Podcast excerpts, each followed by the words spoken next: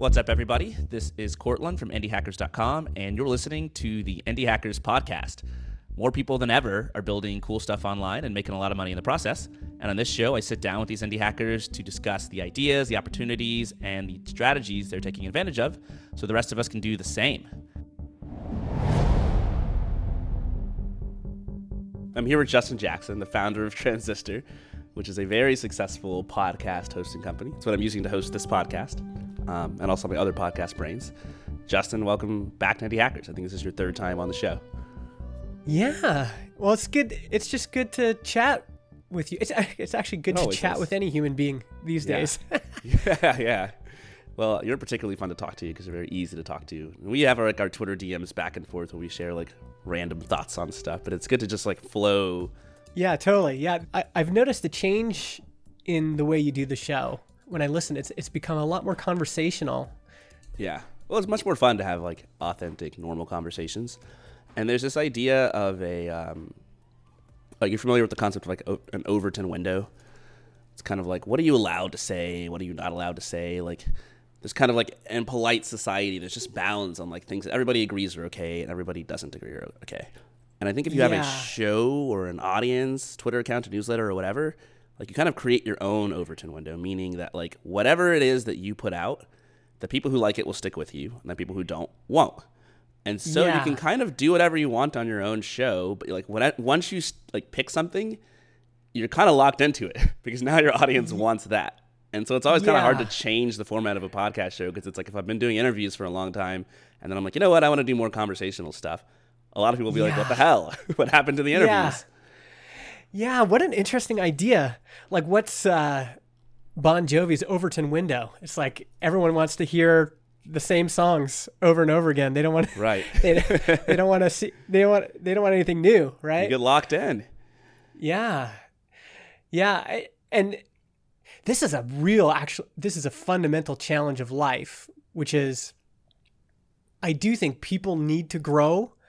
Businesses need to grow and change and adapt and people don't like change, but if you don't change, you kind of you can recede, you know, you can your business can die over time just because it becomes gradually more irrelevant or doesn't respond to current market conditions. And then you as a person, you know, you might like being comfortable in the moment. I in some ways I have this with Transistor. John and I talk my co-founder talk about this all the time, which is okay, we made it. Like this is what so many indie entrepreneurs right. want a successful SaaS company that's, you know, making good revenue. And we have, uh, we have, it's a team of four now. So we have Jason as a full time uh, software developer and Helen full time on customer success. But it's a small team and it's just very comfortable. But there's also this nagging thought of like, well, we can't stay here like the business has to evolve and we as individuals have to evolve too. And so how how are we going to move forward, uh, not get too comfortable, not stay in the same place? And yeah, in some ways, the comfort is a impediment. Uh, in other ways, though, uh, the dynamics aren't as simple as people say. You know, like it's like, oh well, if you're too comfortable, then then you know that's that's almost worse than being desperate, and I I yeah. don't agree with that at all. the, the the the underlying margin that especially good finances provides, it's so crucial. It's just so it just seems so good in terms of being able to have time to think and right. be creative and maneuver and try experiments and mm-hmm. push yourself to be a little uncomfortable.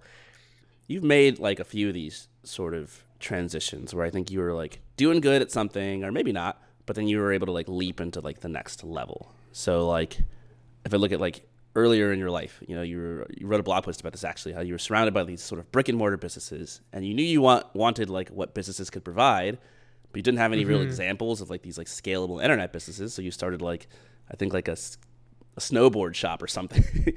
yeah, the real deal. Yeah, and that's cool. But like not that many people who are in this sort of brick and mortar business world like leapfrog out of that into the tech world. And you did. And then I think that's where I kind of you popped onto my radar because you're like a creator. You're like, I've got a newsletter, multiple podcasts, a community, a blog, my Twitter account. Like you're just putting out content constantly and doing that for years. And I'm like, okay, this is who Justin is. Like that's cool. And then like sort of leapt out of that and made another transition into like, okay, now you have the successful SaaS business that's grown to at least a million dollars in revenue and you're crushing it with that. So it's like there's multiple leaps you've made out of this, you know, some smaller pond before. And now you're at this place where you've got the successful SaaS business and it's like, where do you leap to from here? And maybe the answer is nowhere. Like maybe the answer is like, oh, this is good. Now I'm just going to focus yeah. on other parts of my life. Yeah. Well, I mean, this is what uh, I've I've been challenged on this before, especially when John and I were talking about building Transistor, and uh, we had a bunch of listeners who were asking us, "What is your enough number?"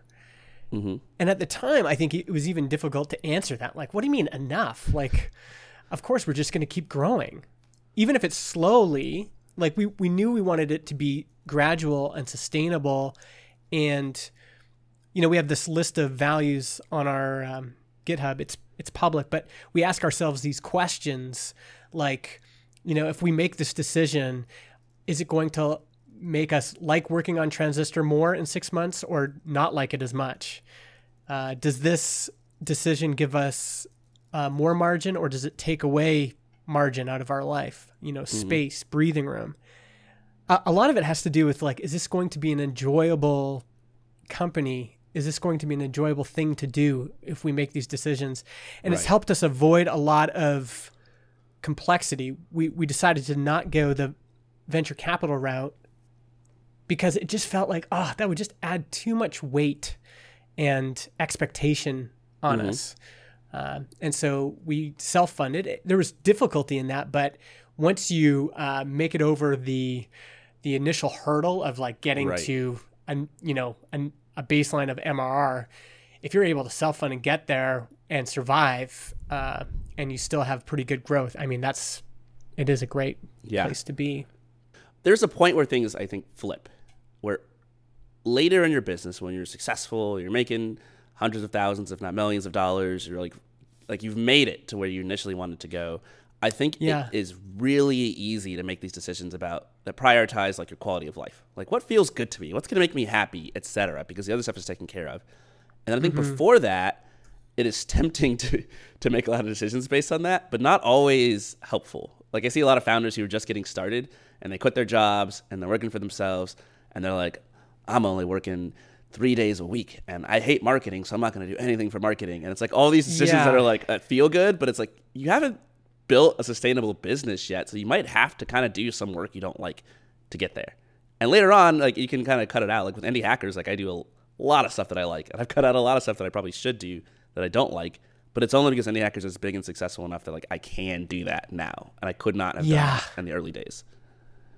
It's it's kind of frustrating when you're in the beginning stages because it it it can feel like it's all or nothing like when you're struggling, like all those years, I, I, I call it the years in the wilderness. Like all those years, I was trying to build something. And in some ways, I had the freedom. I had the freedom with my time, right? I was able to kind of set my own schedule. But there was a piece that was missing, which was just like consistent revenue every month and not having that pillar kind of crumbles the whole building in a in a way. It's necessary. It's the foundation. Yeah.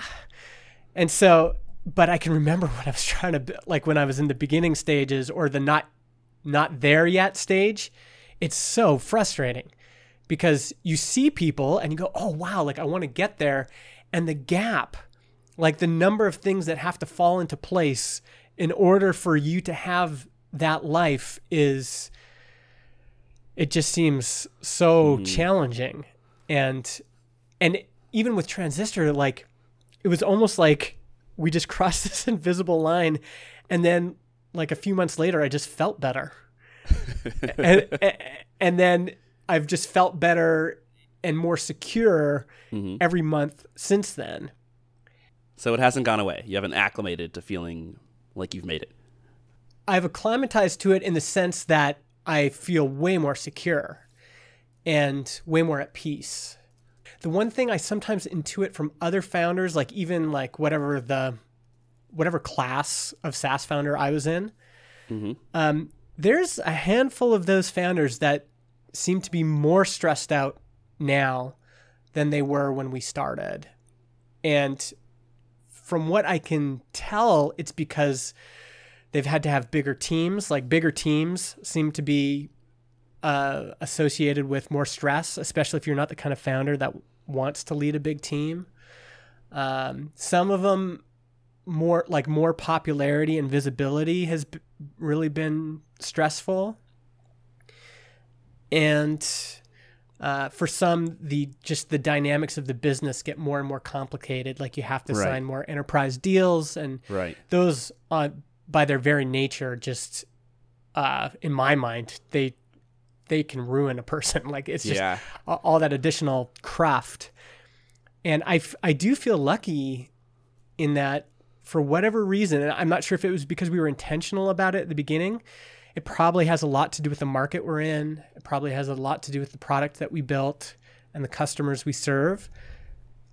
But one thing that has been kind of consistent once we crossed that line of whatever it was 25k mrr um, once we crossed that line and definitely once we crossed $50000 it's just felt more and more secure more simplicity in life. And and less stress in a lot of ways like Right. there's just there's not much that really stresses us out like it used to you know Sounds like you're living the dream. And when I think about why indie hackers do what they do, it's almost always because of like a desire of like different kinds of freedom. And so there's a mm-hmm. creative freedom. I want to work on whatever I want. And at my normal job, I have to work on what the man tells me to do. But like if I own business, I can do my own creative sort of thing. And you've obviously got that. Um, location freedom. I don't work from wherever I want. I guess lots of people have that now with COVID and work from home, but like it wasn't Yeah. traditionally super common.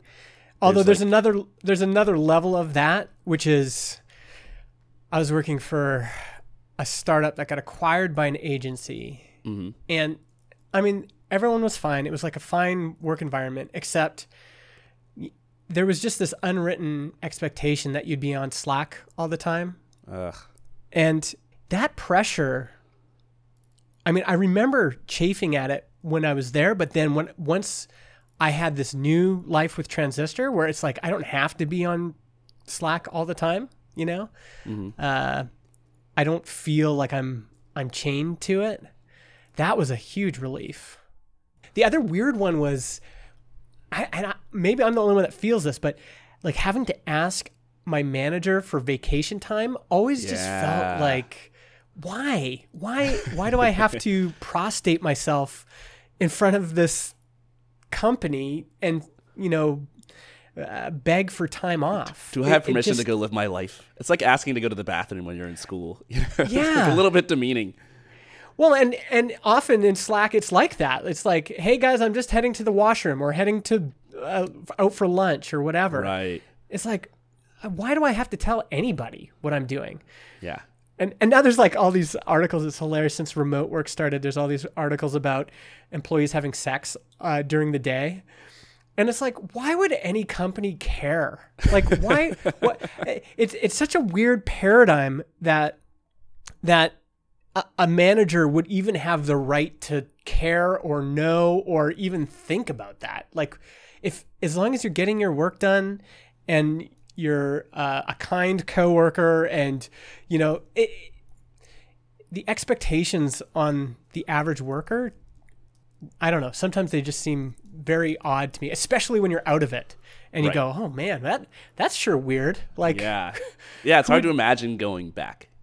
And that's like, I Yeah. mean, that's, that's why you do what you do. That's why everybody who comes on this show does what they do because they don't want to have to live that life. And it's really cool to have built the company that you've built and then look forward and be like, I never have to go do that ever again. And so I think mm-hmm. that's like a third kind of freedom that you're talking about, which is like temporal freedom, like time freedom. Like I want to use my time however the hell I want to without ever asking anybody's permission. And then obviously there's financial independence too, which is like kind of the holy grail, which is mm-hmm. I don't want to have to depend on someone else for my paycheck. And like you've Yeah. achieved all of those. And I think one of the questions that I have for you, because you spent a lot of time, like I said earlier, as a creator, you were sort mm-hmm. of putting out a lot of content and helping people and running a community, et cetera. And like you were making money doing that. And then you mm-hmm. transition into like a SaaS founder. Mm-hmm. And the question I have is like, is it even worth being a creator? Like all that time you spent doing all that other stuff, like I think you were able to achieve a lot of that freedom. But in some ways, like you're still kind of on the hook in terms of time. You still got to put out another newsletter, another podcast episode, another whatever. Otherwise, like you're done. Whereas with Yeah. Transistor, it doesn't. It seems like you have even more control over your time. Yeah, I mean the pressure is different for sure. Uh like before it was like I have to get that newsletter out every Saturday morning. I have to publish this podcast every week. I and you can see a lot of creators doing this even now. Like there's a lot of pressure to keep that weekly cadence, for example. And what I'm realizing more and more, especially as I try to give people advice, is that my position now is just the culmination of everything that came before. And so you take any of those variables out, and I don't know, even though, like, honestly, some of those variables caused me a lot of pain. like, Like what? they, uh, just like sacrificing a lot in my personal life and maybe like, you know, sacrificing too much. Mm-hmm. And it's hard to know in retrospect how much of that was necessary and how much of it wasn't necessary. Uh, Same. I, I often feel like I sacrificed too much in my 20s. And I, I'm curious to hear why uh, you felt you did the same. For me, it was very obviously came down to the fact that I was in too much of a rush. I was like, I need to make this work next month, this year, et cetera, et cetera. And if I had said, like, you know, it's cool if it takes me six years to build this business, I'm going to go have fun with my friends and do this other stuff and at the same time. And it's cool if I go slow. I wouldn't Yeah. have made those sacrifices, but I was so impatient. Uh, and I did not think in the in, on that scale. I was thinking in months. I was not thinking in years. Yeah.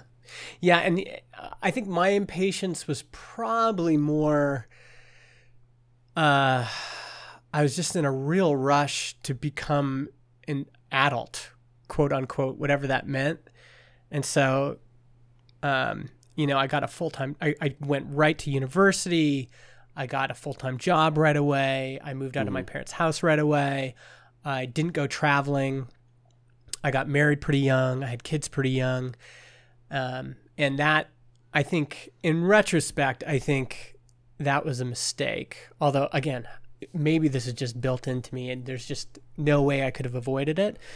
But I think there is something about allowing people to explore whatever stage of life they're at. There's like appropriate levels of exploration. You've talked about this a lot, actually. And I, I just finished Range, that book by David Epstein. And um, it took me like two years to read it, but it's great. It's a really great book. And I, I just found myself agreeing a lot with his thesis, which is we've we made specialization in our culture uh, religion. And, you know, now a lot of parents, you know, they want to get their kid, you know, in Canada, it's like we want to get our kids playing hockey by 3 years old and so that they can maybe have a chance to get into the NHL.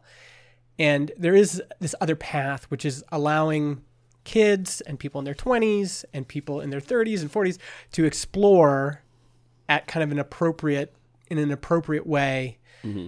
at that stage of life and not be in such a rush to you know start that business or whatever. And i think it can still result in you know like when i look at nathan barry as he's someone that achieved a lot in his 20s but there's just a lot of exploration in there as well and i think that served him really well uh, as opposed to you know i really locked in in my 20s uh, and then spent my entire 20s just doing one thing Right. and didn't even get into tech until uh, basically my 30s. That it's also one reason, even though I'm a I'm a huge crypto I'm a huge Skeptic. crypto critic, Hater. I would say. but I'm the the one thing I'm trying to temper myself on is just that that unbridled youthful enthusiasm and idealism hmm that so many of these kids who are 18, 19, 20, you know, in their 20s, I don't want to I don't want to shit on it too much, you know, because Right. it, it's just like there's something about that idealism that is so fun to explore when you're young. I think there still needs to be attention. And one thing that concerns me is when I was, you know, in my early 20s, I went to university. And for a long time, I thought, well, that was a waste of time. But I've kept coming back to these business ethics classes I took in university. And the one thing that academia I think was good at was giving us this tension that kind of balanced out that idealism. So, okay, sure, you want to go do this, but let's pull on the other side of that in a way that makes you uncomfortable and makes you have to uh, rethink your baseline assumptions. Right. And it feels like our, our tech culture, especially, is missing that. There's no one to kind of hold the balance um, because everybody's self teaching themselves. Everybody's, you know, getting hired when they're super young. Everyone's making all this money. And there's not a lot of people saying, whoa, just hold up. Well, I think there are, but they get drowned out. Because I do see a lot of skepticism and criticism in the tech industry. I think it comes from a lot of um, a lot of us in particular, like bootstrapper sort of sphere tends to criticize what like the high growth VC funded startup sphere does quite often. Yeah. And sometimes those criticisms are very prescient and pan out, but there's no sort of like pot of gold at the end of that rainbow. Like nothing really like the companies that are criticized just fail and like a few hundred people say I told you so and that's it. and Yeah. then sometimes like there's like criticism and like it's goes ignored and nothing like it's just wrong or it just it gets overpowered by the idealism and the enthusiasm. So with like the crypto blockchain space like there's been critics for the last 10 years and it's only gotten Yeah. louder and bigger and more popular and spread even further to the point where like somebody like me like i've also been kind of a crypto skeptic um, i'm now like okay at this point is it irresponsible am i just like an old man shaking his fist at the sky not learning this stuff like am i missing something like how can something be this sustained for so long by so many intelligent people and not have like a there there Yeah. and so like in the last few weeks I've been looking into it. I'm curious, like you mentioned the ethics, business ethics. Like is there um, something that you find unethical about it? Is it is it should we Yeah. not be doing this stuff? I think a lot of people in tech evaluate things on whether they are technically possible or uh, financially beneficial. So those are two uh, planes that you can evaluate things on. But there's a whole other uh, underlying layer, which is how morally good, how ethically good, and how structurally good for society is a given thing. And so when you're suggesting something that could be a really radical change without considering all the underlying implications of what you're presenting. So, one example would be I remember when Uber came out, and as a kind of, you know, I'm in my early 30s, and as a newly minted, you know, tech utopian believer, I was just when I saw the the taxi cab drivers protesting, I just thought, you know, you Luddites, like you why even protest this? This is going to happen. It's an inevitable. And the the role of people in society is just to conform to this technical inevitability. And now looking back on that, I'm like, like that there's I think those societal considerations are exactly the things we should be wrestling with um, before we go too far down a road. And um, maybe we were a little too, like in Uber's case, as I've reflected on it, maybe we were a little bit too eager to have this new paradigm and to get rid of the old one without considering all the things that might happen. And the the shakeout of even that of you know if tech continues to displace huge segments of the population eventually there's going to be repercussions for that and you know you could argue that there's a lot of the political instability we have in the world is a result of that. A lot of the anger that there is that is a result of that. Um, a lot of the skepticism about science is a result of that. And so i'm i'm kind of worried about these underlying tectonic plates as they keep shifting. And sometimes you don't realize what you've done until later it's like it's also I, I don't know if this is a good metaphor but it's the uh, saddam hussein problem which is you think by going in and removing saddam hussein from iraq all the problems are going to disappear but instead you just create a whole new mess of problems, you know? Like, oh, here's a simple solution. We just remove this dictator and now everything's fine. And it turns out that that that the world's not that simple. And maybe sometimes we need to be more careful about the things we put in motion. And so that's my underlying concern about crypto is that I can see the fun side of it. I can see the idealistic side of it the the rhetoric as a former kind of religious person the rhetoric really worries me it like triggers old memories of being in a religion and uh, i there is a hardcore believer aspect to it. There's a lot of faith that goes into uh, sort of this crypto optimism. there's a hardcore preacher element to it as well which mm. is there's a lot of preachers out there. And that that kind of noise like that that it as soon as we move away from being rational actors or as as rational as we can be and we we move to this like cult like people jumping on the train people coming up with honestly to me it just sounds like ridiculous rhetoric like like the, the, the ideas of displacing an entire worldwide economic system, even in the matter of a decade, feels profoundly dangerous to me. and then there's deeper ecological considerations and yep. And I know none of this stuff is fun to talk about. No, it's super fun to talk about. but but uh and I also realize there's a balance like part of me just does want to let the especially younger people who are excited about it go and explore it. But we got to be careful about what we set in motion. Yeah, and I'm I'm um, kind of by uh, like by my nature I'm an optimist. I kind of just tend to think that things will work out, which in many cases is naive. Um, so some things don't work out, but I think that when it comes to like technological innovation, uh, there's a quote that I, I really love, uh, which is when you invent the ship, you invent the shipwreck, mm. and it has always been true since the dawn of time that when we create new things as a society, um, there's a lot of negative side effects that we might mm-hmm. not have anticipated that throw things into turmoil.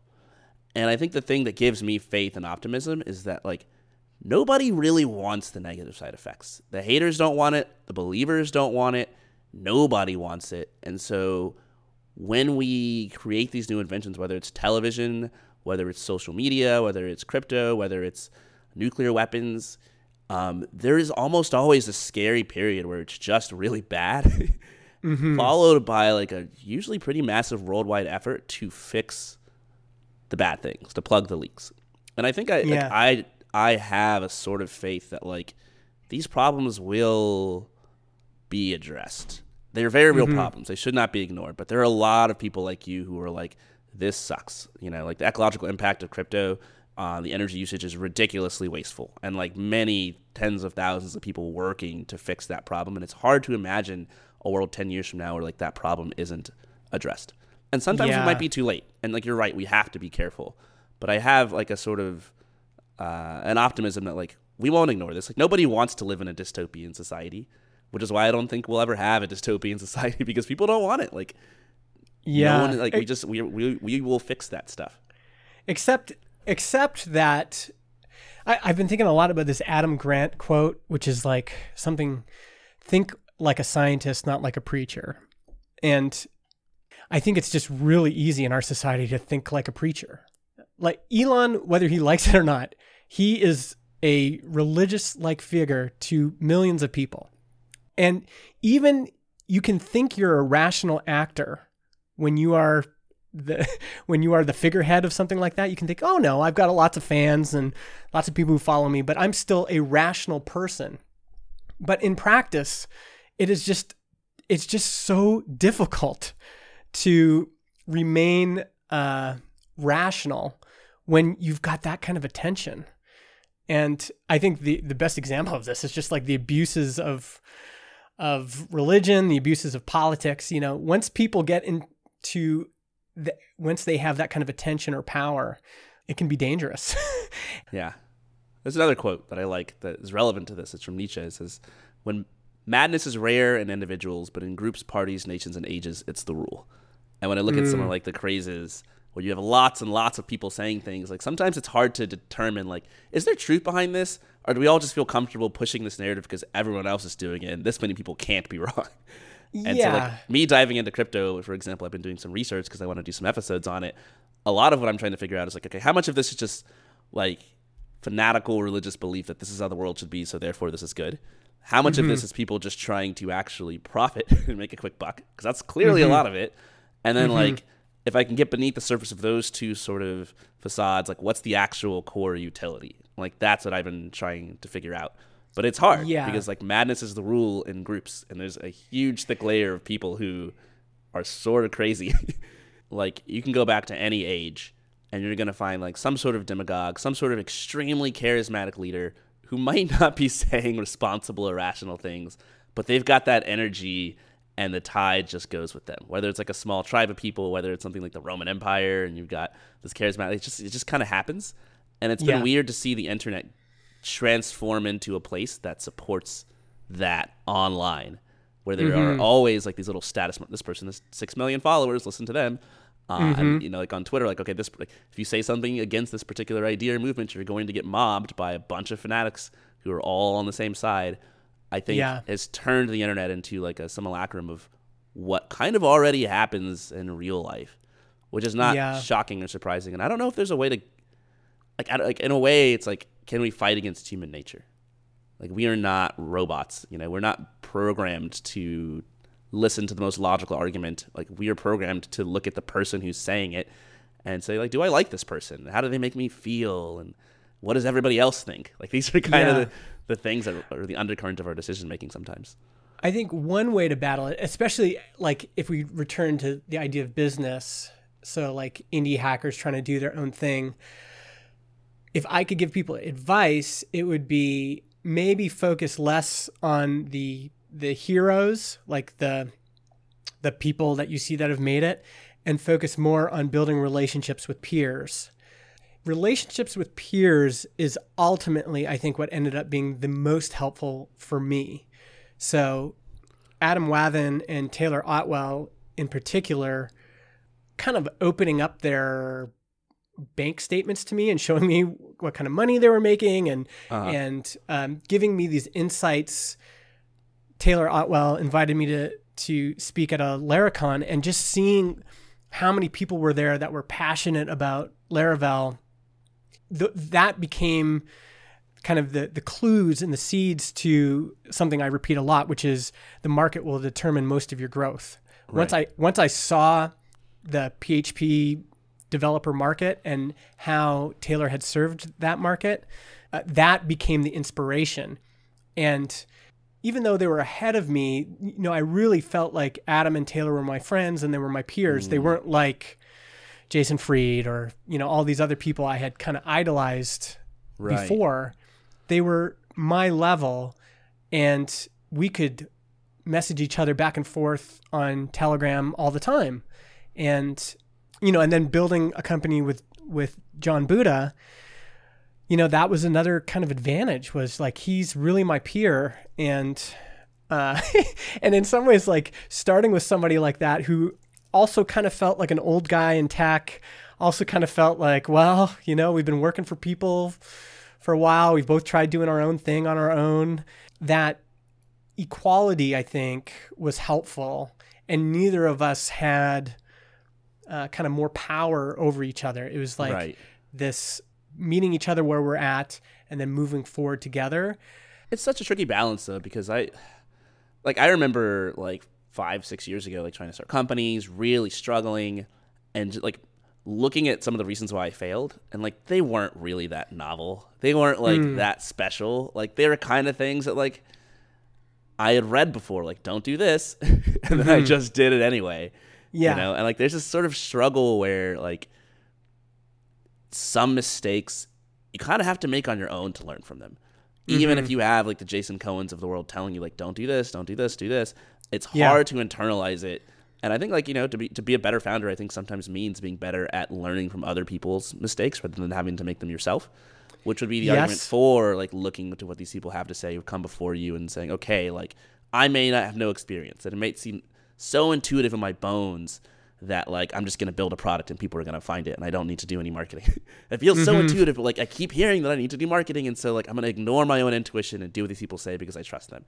And I've seen fledgling founders do that and do really well.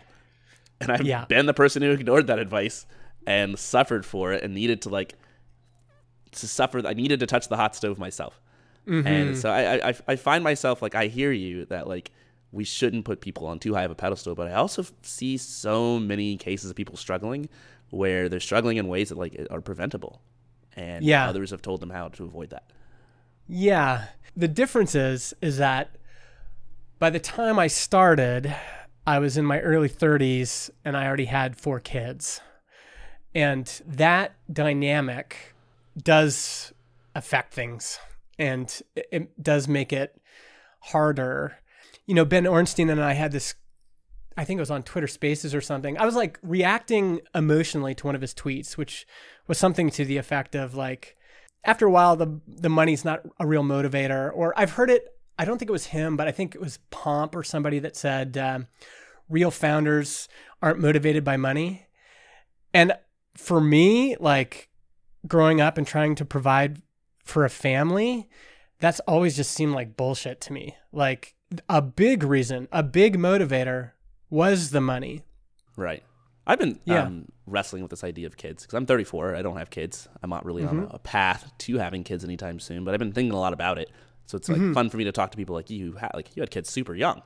You're yeah the point where you have a business making millions of dollars and your kids are at the age where I think they're like graduating high school and stuff, which is kind of the dream because now you have the rest of your life ahead of you. But like, how did you juggle that? Like, how did you make it work? I, I'm not even sure how much my experience is like instructive in the sense, you know, because we had kids pretty early. And I also think this might seem weird to say. I, I just want to say, like, I adore my kids. I love them forever and ever and ever. I could not imagine life without them. But I could imagine a life where I didn't have kids. Um, I'm not sure if that's clear, but I think it's okay for me to admit that, like, you know what, that w- that could have been a fine possibility. I don't know how my life would have turned out different, but I don't think everybody should. And, you know, growing up, there was a lot of cultural expectation, especially in church, that you would have kids and have kids young. Uh, and I think that's unhealthy. And so, unfortunately, I had that. And so, um, having kids young is difficult, especially in today's uh, culture. And having kids before you've got some sort of financial stability is tough. It just it, it just puts you so far behind. There are opposite problems that I can imagine, which is having too much money when you have kids might also present problems. I I haven't had to deal with that as much because you know, my kids mostly grew up when we were you know, we were paying our bills, but it was Mhm. it was work. How old is your Um, youngest kid? My youngest is 12. And Okay. so I have 12 year old boy, 13 year old boy, 16 year old boy, and my daughter's ni- turning 19. So there's, we're, we're just in a different stage now, too. Do you feel like having money has changed, like your relationship with your kids or your relationship with being a father? When you're kind of always in that stressed out mode of, uh, okay, I got to pay this credit card. I've got to, oh, the kids need braces. Uh, you know, when you're always having to think about that stuff, you flail a lot more. And so that part was hard. Now I'm definitely more calm. I think it's helped me to be more present, but it does present its own problems. Like now all of a sudden there is money.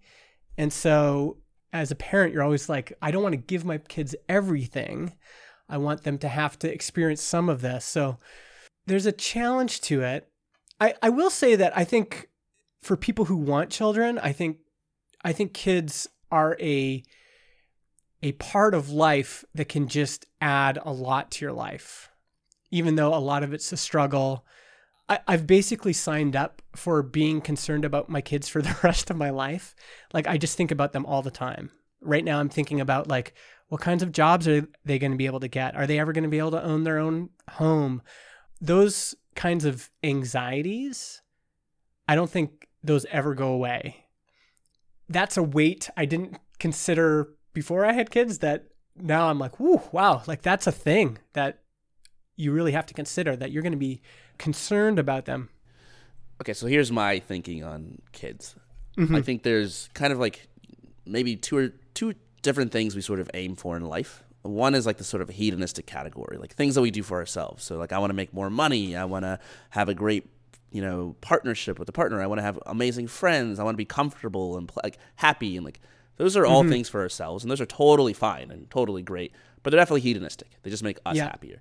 And then there are occasions where we do things that like aren't for ourselves. That are like you know you pick up a piece of litter off the street is a you know contrived example, but like having kids, spend a lot of yeah. time doing things for your kids. You're like, I'm never gonna get paid back for this. I'm yeah. just doing this to help this other person, or you know working for a nonprofit, or, or all sorts of different things you can do. Where like I think once you realize like, hey, this isn't even for me. This is for other people it creates a, like this sense of meaning and purpose where yeah. I think we think about like, hey, this might not be for me, but it's still good because it's something that like I it's bigger than me. And I think yes. that like as we get older, actually I talk to a lot of older people to find out what they care about. They spend mm-hmm. a lot more time looking back on the past and constructing a story of their life and like prioritizing what was meaningful in their mm-hmm. life. And I think the kids are like kind of a shortcut to have meaning because like what is more selfless than helping a bunch of other people live when they can't take care of themselves. And what is what could be yeah. bigger than you than like you know creating this legacy that's going to live on after you die? I think it gives you this sense of meaning in that without kids, it's hard to find. I think you have to be very mm-hmm. deliberate about how to get that sense. So I wonder, as like a father, do you feel like you have that sense of meaning having had kids? Oh yeah, yeah. It's. I mean, I don't know if I would call it a shortcut because it's just so challenging, but yeah. in terms of meaning, I like I don't know if I would be as concerned about the climate crisis if I didn't have kids. I don't know if I'd be concerned about ethical issues. I don't know if I'd be concerned like I I it there there is something about it that raises your awareness. Maybe I'd still mm. be concerned, but my my awareness about all that stuff is raised because I'm like, man, like what kind of world are they going to have? You're instantly a much more caring person and and and just practically day by day what you have to give up for kids is like there's no there's really I, I mean there's other kinds of dependence I think you could have that would have a similar effect, but it is you're giving them everything and it's a huge, huge sacrifice. And there's something about that that is really healthy and is challenging to get in other areas of life. And there's lots of fun too. I mean, there's just some like it, it makes life feel like this is worth living even when things get hard. Like look at this family we have and the the more we invest in this and the more we you know sustain this we can just see like the the end result of that is you know these healthy lives and these healthy futures and this strong connection that everybody has together. And that is yeah that that whole thing is incredible. How do you um think about like the future of transistor? Because it's like okay you have kids. There's this idea that you could like pass your business on to your family and create some sort of legacy which is like nothing that's ever crossed my mind because i don't have mm-hmm. kids. Um, there's an idea that you you know just keep growing transistor. You do what jason cohen said continue growing mm-hmm. your businesses because that's what businesses do there's a chance that you become a mm-hmm. crypto founder and hop over to Web three. I, highly doubt mm-hmm. do that. Like, how do you? Yeah. How are you in your mind trying to figure out like what the future holds? Because now you're pretty hmm. financially stable. Like, it's like it's completely mm-hmm. different equation. Yeah, I mean, I think about whether we're going to be able to sell Transistor quite a bit. Not that I want to, but really the best outcome for my family would be for there eventually to be a lump sum that, that they could access. I'm conflicted about this. So when I'm being selfish about my family, I think that the best outcome is for me to make quite a bit of money and then uh, for the family to have that maybe not in the billions or even hundreds of millions, but for uh, a family in this day and age to have millions of dollars to access once I'm gone, there's a lot of benefits to that. And there is probably just like you don't want to be too popular or too famous, there is probably a, A threshold rich. there. But there's also a threshold on the other side, which is, you know, not having any sort of generational inheritance. This is what I'm conflicted about. It's because, in one sense, this kind of generational inheritance is creating uh, huge rifts in society where there's a group of people that just continue, continue to get shut out of this intergenerational wealth pattern. But then, just like honestly, like there's this other part of me that's just like, oh man, I just want to make sure my kids are okay. Yeah, it's your family. and and I'm really wrestling with that. I remember being a kid and it was like very encouraging to me that my parents weren't like mega successful. Like it gave me more room to like make a name for myself and do what I wanted to do. And I think it was easier for my parents to be proud of me too because I was like sort of leapfrogging them. And so there is like a like I I do wonder like if my parents had been like super rich and successful or famous or whatever if I would have had any fire because I have lots of friends like that. Like I know a lot of people who like their parents are crazy successful and they run the gamut from like they don't care, they're still gonna do their own thing to like feeling like this ennui of like what's the point of even striving? Like I already have all this stuff. Yeah. I push back on that though too though because I know lots of people who grew up in not great situations and they're the, the same characteristics are visible on both sides of the coin. Yep. So it, it's sometimes difficult to again like know empirically what's going to be best Yeah. for my kids. I, I do think it was there was healthy parts of them uh, before transistor we when we moved to this town we lived in a 1200 square foot house with six people and so a small house and then after transistor made money we moved to a bigger house. And i think there's something about that that um, transition that was healthy meaning we know we can always go back to the small house because we knew we lived there but we also know like the big house is nice and we appreciate it. And in many ways it is better. It's also cool that your kids could see that you were able to do something and make a transition.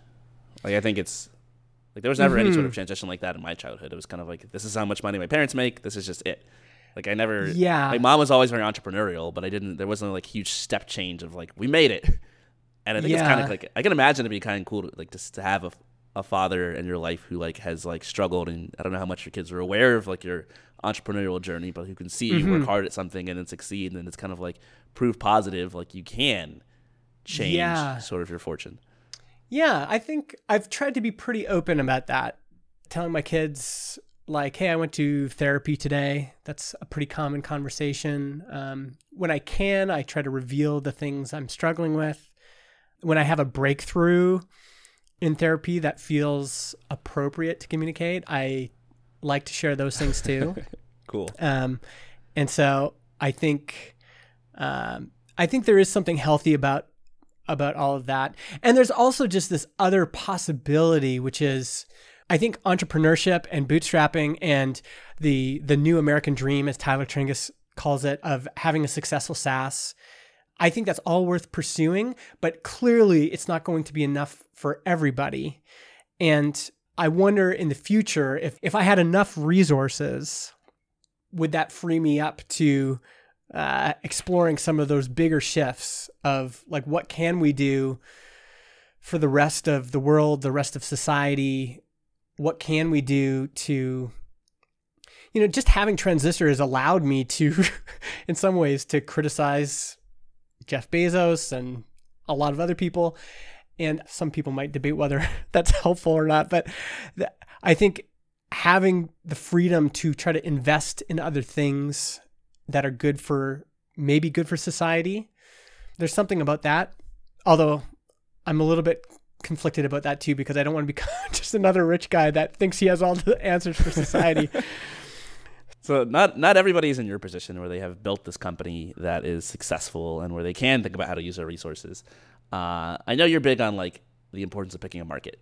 You know, I know, uh, and I'm big on this too. I think it's very easy as like sort of a fledgling founder to be like, how do I get to where Justin is, and then mm-hmm. completely whiff, like just make a hugely wrong decisions up front that sort of cap your growth potential. Like you had a, a tweet actually where you sort of pointed out how stark this can be and how important it is to pick the right market. You're talking about how you were in the podcast hosting market. Mm-hmm. I don't know who I think, I think it was like Libsyn or someone that you pointed out. Like Libsyn is one of the biggest companies and they make twenty five million dollars a year. Mm-hmm. And uh, ConvertKit, meanwhile, is like one of the smaller players in the email marketing space, and they make like yeah. twenty nine million dollars a year. so yes. it's kind of just like choosing the right market. You automatically have chosen like how much your revenue can grow and how fast you can grow. And I think this is something that people like overlook a lot. Like your story earlier about going to speak at um, uh, Laracon and yeah. seeing how many people were there and actually feeling like, oh, this is a big market full of excited people. When yeah. on the internet, like it's sometimes we're divorced from that. Like you're building something and you we can't really see like how many people out there even want what I'm doing. Yeah. So I guess my question for you is like, how do you think that a fledgling founder should think about this when they're like, what kind of startup should I build in the first place? Yeah, I mean, in some ways, I'm dealing with this right now because I've invested some money in Josh Anderton and this new product Meeps, which is a way of building an online membership or community site. So the idea is it would replace Patreon, Memberful, MailChimp, all this other stuff. And, you know, this is kind of the thing we're evaluating right now is, is there enough momentum here? So the, the size of, I'm not always saying you have to go for a big market. The size of the market will determine kind of your ceiling. So for any of the SaaStr people to say, well, everybody should be trying to build a $100 million AR business. I know in podcasting, it's just probably not possible because the biggest player is doing 25 million. And, and like the idea that we would suddenly be able to reach that is just not practical. Uh, I think ConvertKit could get to 100 million because the ceiling of that market is just so much higher uh, the momentum in that market every single day there's just millions and millions of people who need to send email and they that that can only grow really. Like that's uh, I, I don't think uh, that's going to slow down. So determining kind of what the ceiling is and then if for john and i we knew that podcasting wasn't going to make us billionaires but the ceiling was like but you know if we could do a couple million dollars a year in revenue that would be amazing. Awesome. Yeah. Uh, and so this market's fine for us. Do you think that picking a bigger market would make it faster to go from zero to a couple million? It, it depends on the turnover of dollars. So how when I talk about momentum, it's like how many people every single day are waking up and either saying, I'm going to buy this or I'm going to switch from something else to this. The more of those fish that are swimming in the river, the more chance you could catch them. And with Meeps, that's one question we're asking is you know, a lot of people are talking about the creator economy. Uh, community building is really big now, both for indie makers, but also for companies. And so we saw some evidence that there was maybe a lot of fish, and now we're trying to figure out how much is there. And it's, we still don't know. That's part of the thing about companies, like you're kind of feeling it out. So, I mean, at least 20, 30 people in early access, maybe more. And that's good. That's a good sign. But if we keep catching fish at this rate, and if it's if it's this hard to catch fish each time, I think it will not be a good market. And so practically what does that mean? We're trying things. Like going out and we've we've got a we built a waiting list of you know 800 people or something. That's a good sign. Transistor had something similar. The difference, I would say, is that the fish bite faster with podcast hosting. It was just like, so every time I sent an email to the waiting list said, Hey, we're opening up 10 new spots for early access. I got a bite, got a bite, got a bite. And with Meeps, I haven't experienced that yet.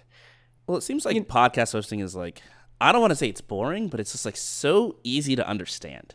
It's mm-hmm. like I have a podcast. I need a host. It is really simple. Upload my MP3s. You guys host Yeah. it for me. With something like Meeps or like anything that's writing like a really new trend, it's just mm-hmm. kind of harder to wrap your mind around. It's like, okay, I, I know I want to be a creator on the internet, but like, do I need a community? Why do I need a community? What does that look like? What does that mean to have a community? It's like, I would imagine much harder, even if you need this, to know that you need it and to know like what to search for or how you're going to use it. Yeah. And I think about thresholds a lot and then the possible benefit. So, what I mean by thresholds is stuff like how hard is it to find a customer, but also how quickly does a customer make a decision? I remember being in the project management software space. And it's just like I had to convince people. It took forever to convince people to buy. It's like I got to talk to my dev manager, and then it's like, oh, can you guys do a Zoom call? And I'm like, this is a $49 product. Like, if this is how hard it is to catch fish, we can't be in this market. It's just too Yeah. much.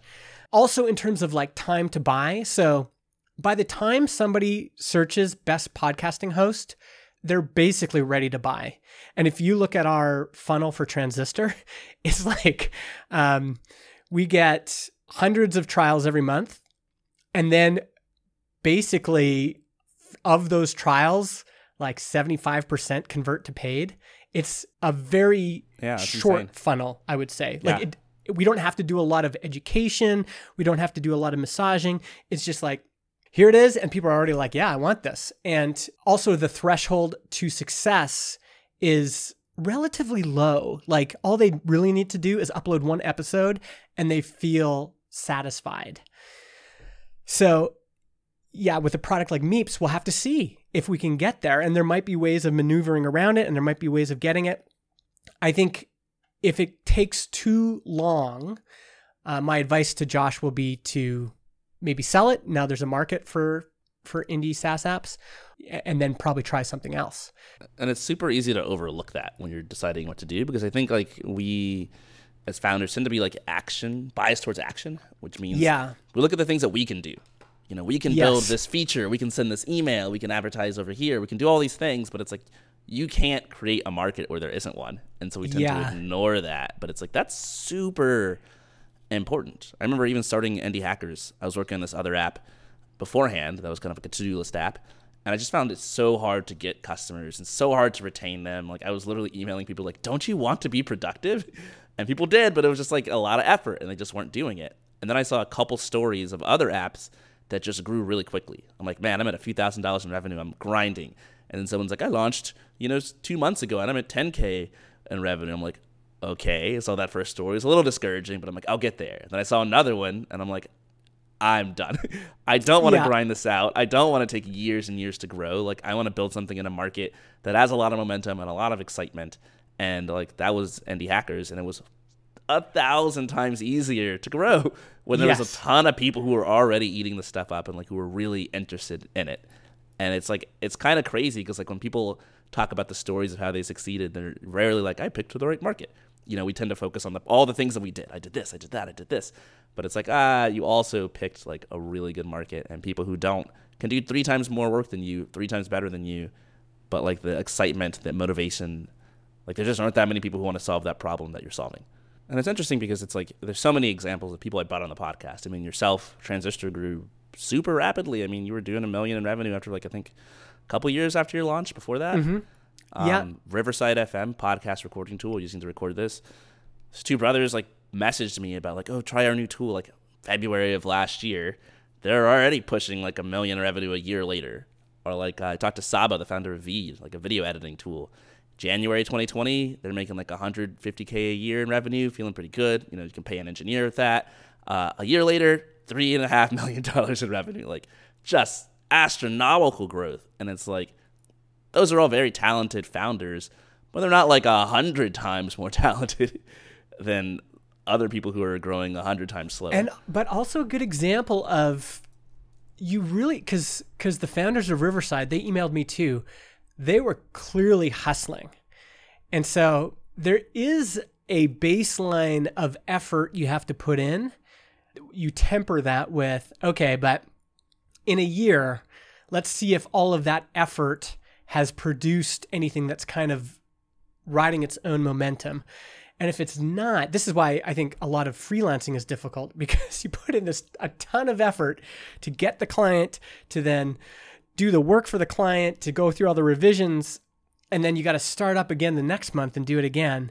That's kind of like the opposite feeling that you want in software. I've got like a little sanity check checklist for myself.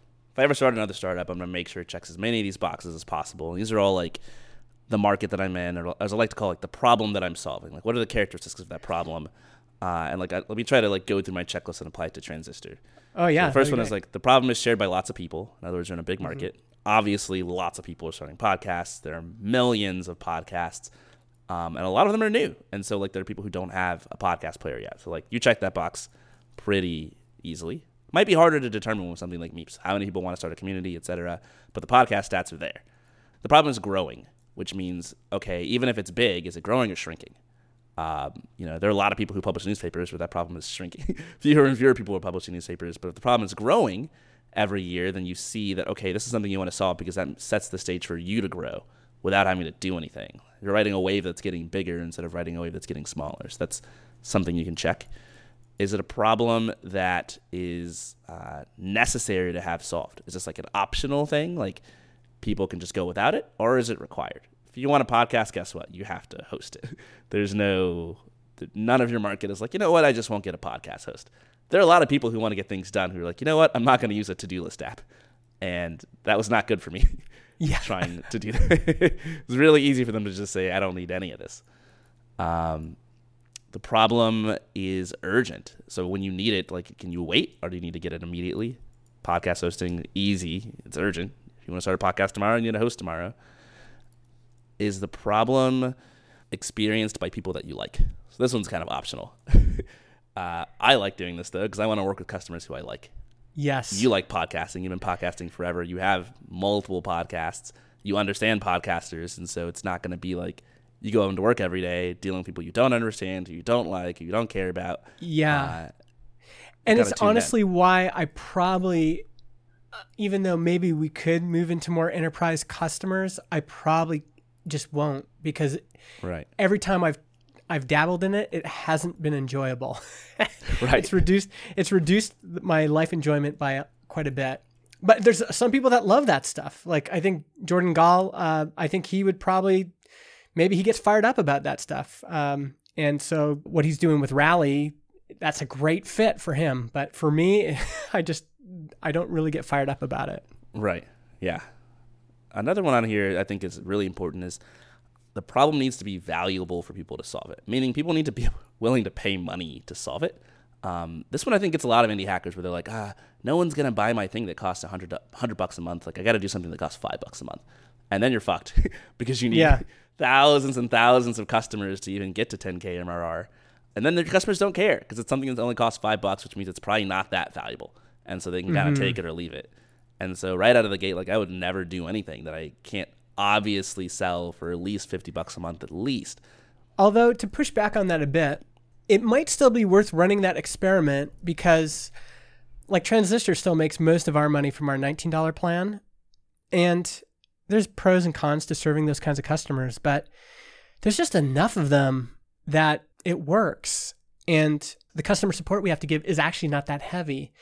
And so it, it might be worth doing it. Some of these golden rules of like, you know, only $50 or $100, um, it, it still might be worth trying that, you know, like it might be worth it just having a bunch of people who just sign up themselves at a lower price rate. So I think that's a pretty good rule of thumb, but it might be worth testing it to see, you know, if you put something out and it's it's ten dollars a month and instantly like there's thousands of people signing up and they're not asking for too much support, I would totally do that. That sounds awesome. Sure. And that's the trade-off. Like if you you can't simultaneously have a product that's like a super low price, you're solving a problem that people won't pay that much for, and the market isn't that big, and it's mm-hmm. really hard to find people. You gotta mm-hmm. like you gotta pick one at the very. You can't like have both of them be a zero.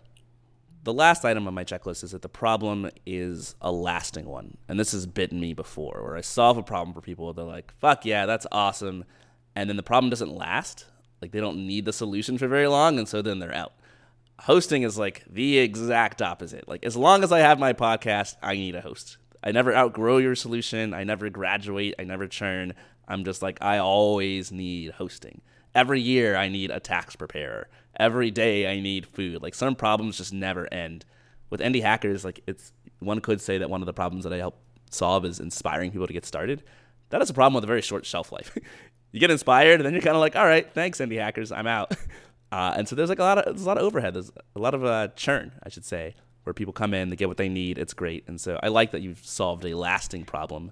You probably don't churn that many people. I mean, I guess people's podcasts quit and fail. It's kind of like a, a big growing market solves all problems. It's the almost all of these things are trade offs, but they can almost all be counteracted by the fact that you've got a lot of people coming in the door. So you can have a lot of churn, or you can have people who don't pay that much. It doesn't need to be big. It just needs to be big enough. And then it doesn't need to be growing super fast. It just needs to be growing fast enough.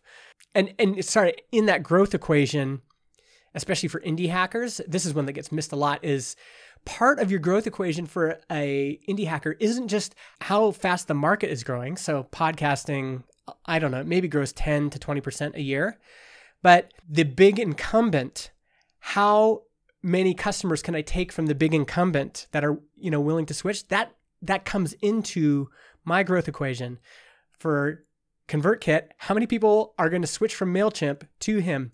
Uh, actually, the big one we've both noticed that seems uh, contradictory, but is really cool. Is is we were both worried about these free tools coming in, so Sub Substack for him and Anchor for me and being like, okay, well, there's a free option. We're dead. Turns out it's just like a great gateway drug into email newsletters and podcasts. And our highest number of people who switch switch from a, a free solution. Oh, cool. So we don't even need to run a free freemium plan because Anchor's doing that for us.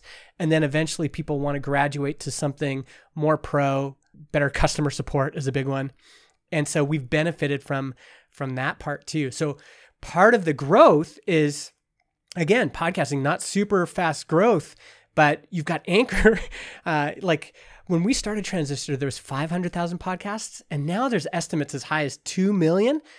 A lot of that growth has come from anchor. It's this great like growth machine for the rest of the paid podcast hosting market. And you know, if you were just an analyst, you might be like, wow, this this podcasting thing is growing too slow.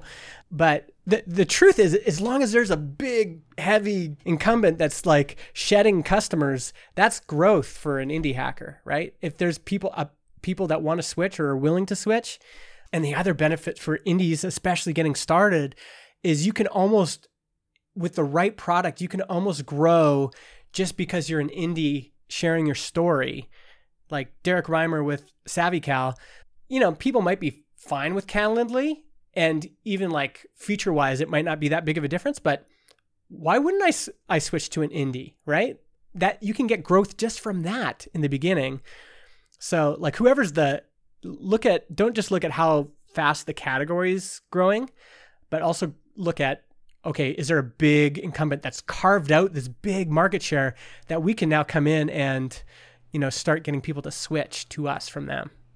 I always wonder how much of this is like helpful and encouraging or overwhelming and discouraging to a new founder. It's like, well, here's like all the different things you can think about. You know, it's this and this and that and that, like a list yeah. of, you know, a hundred things.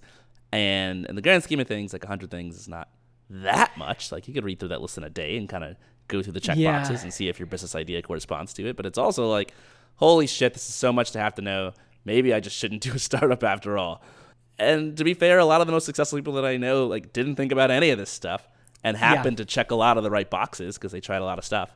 I wonder yeah. what, your, what your thoughts are on this because like I I like my heart of hearts want people to be more thoughtful when they start things. I want them to not you know mess around for six months doing you know in a market that's obviously not going to work when yeah. they could just go through a checklist like this. But sometimes people get overwhelmed. Yeah, I mean, my baseline advice is people in motion tend to eventually find success.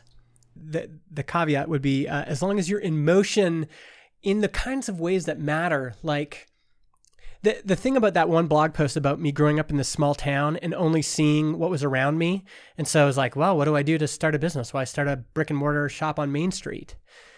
uh, being in motion for me meant I got to get out of my bubble. I got to go to some conferences. I've got to meet some new people. I've got to work in a different industry. I've got to do some consulting for clients and see what they're what kinds of things they're buying on a daily basis. So being in motion is better than staying home and just reading hacker news all day or even indie hackers all day. Like actually doing things, taking action to get more experience, build your sphere of connections, uh, get more skills, run more experiments. That's the kind of thing I mean when I say be in motion.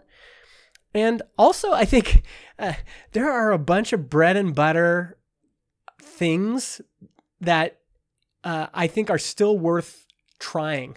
So, Peter Suhm is doing this reform uh, forms app. And, you know, and then when Typeform increases their pricing, it's just easy to convince people to switch. Yeah. I mean, not easy, but it, there's a path to people. There's momentum. It's like, okay, well, Typeform has increased their pricing again. They've restricted my account again.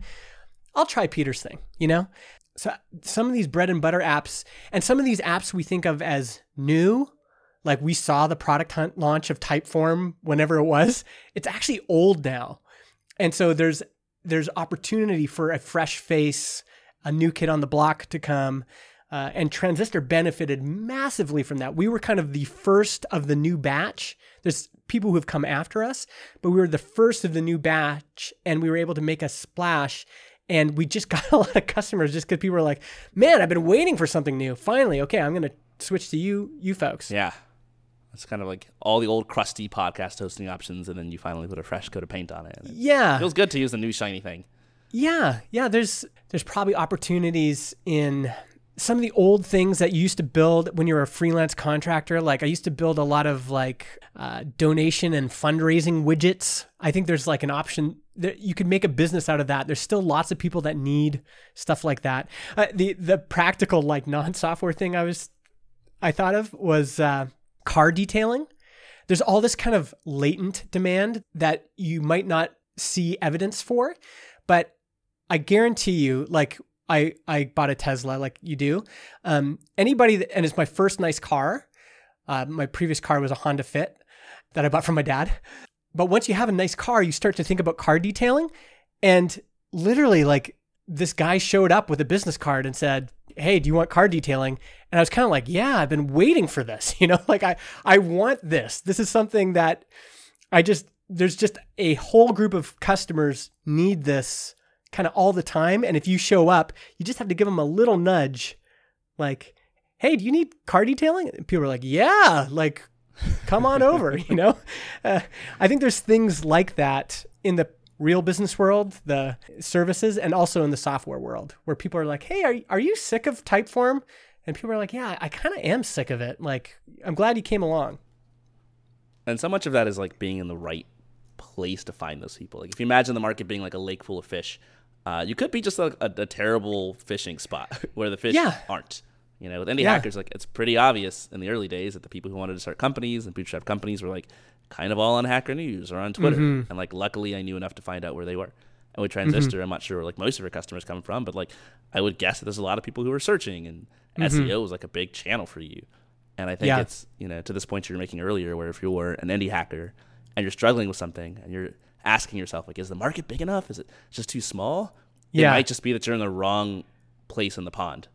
Yeah, yeah. I, I have this old, old story on my blog where I talk about an arborist who was he lived in a farm community, the, the town I grew up in, and he could not get sales. Like he was just like going out all the time, knocking on doors, like, "Hey, do you need trees pruned or trimmed?"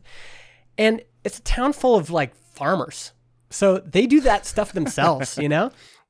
And he wasn't getting any phone calls. He was running ads in the phone book. Uh, this was at the time when people looked at the phone book. And then he changed two things. He changed his area code so that it was this suburb that was about 30 minutes away that had a lot of money, a lot of professionals. And then he started advertising in their yellow pages, and his business changed overnight. So he was just in the wrong part of the pond. He was he was trying to sell tree pruning to people that could just do it themselves and Right. you know didn't want to be bothered. But changing his area code so that the suburb thought, oh, well, he's right here. I'll just call him, even though he had to drive there. Uh, that changed a lot for him. And then advertising there, it was like, okay, this is this is this is where the fish are, you know? Listen, Justin, we've had a pretty wide ranging conversation. Some real good advice here, I think, packed into the end of the episode, and then a lot of uh, philosophizing and just uh, Yeah. talking about the realities of being a human on Earth earlier on. I've enjoyed having you on the show. Yeah, I always enjoy uh, our conversation, so it's really really Same. fun to be here. Uh, where should people go to find out more about uh, you and what you're up to? Oh, uh, I'd love for people to go to transistor.fm if you're starting a podcast or you want to switch for something else. Check out Josh's project, meeps.app, M E E P S.app, and I blog at justinjackson.ca. All right. Thanks again, Justin. Thanks.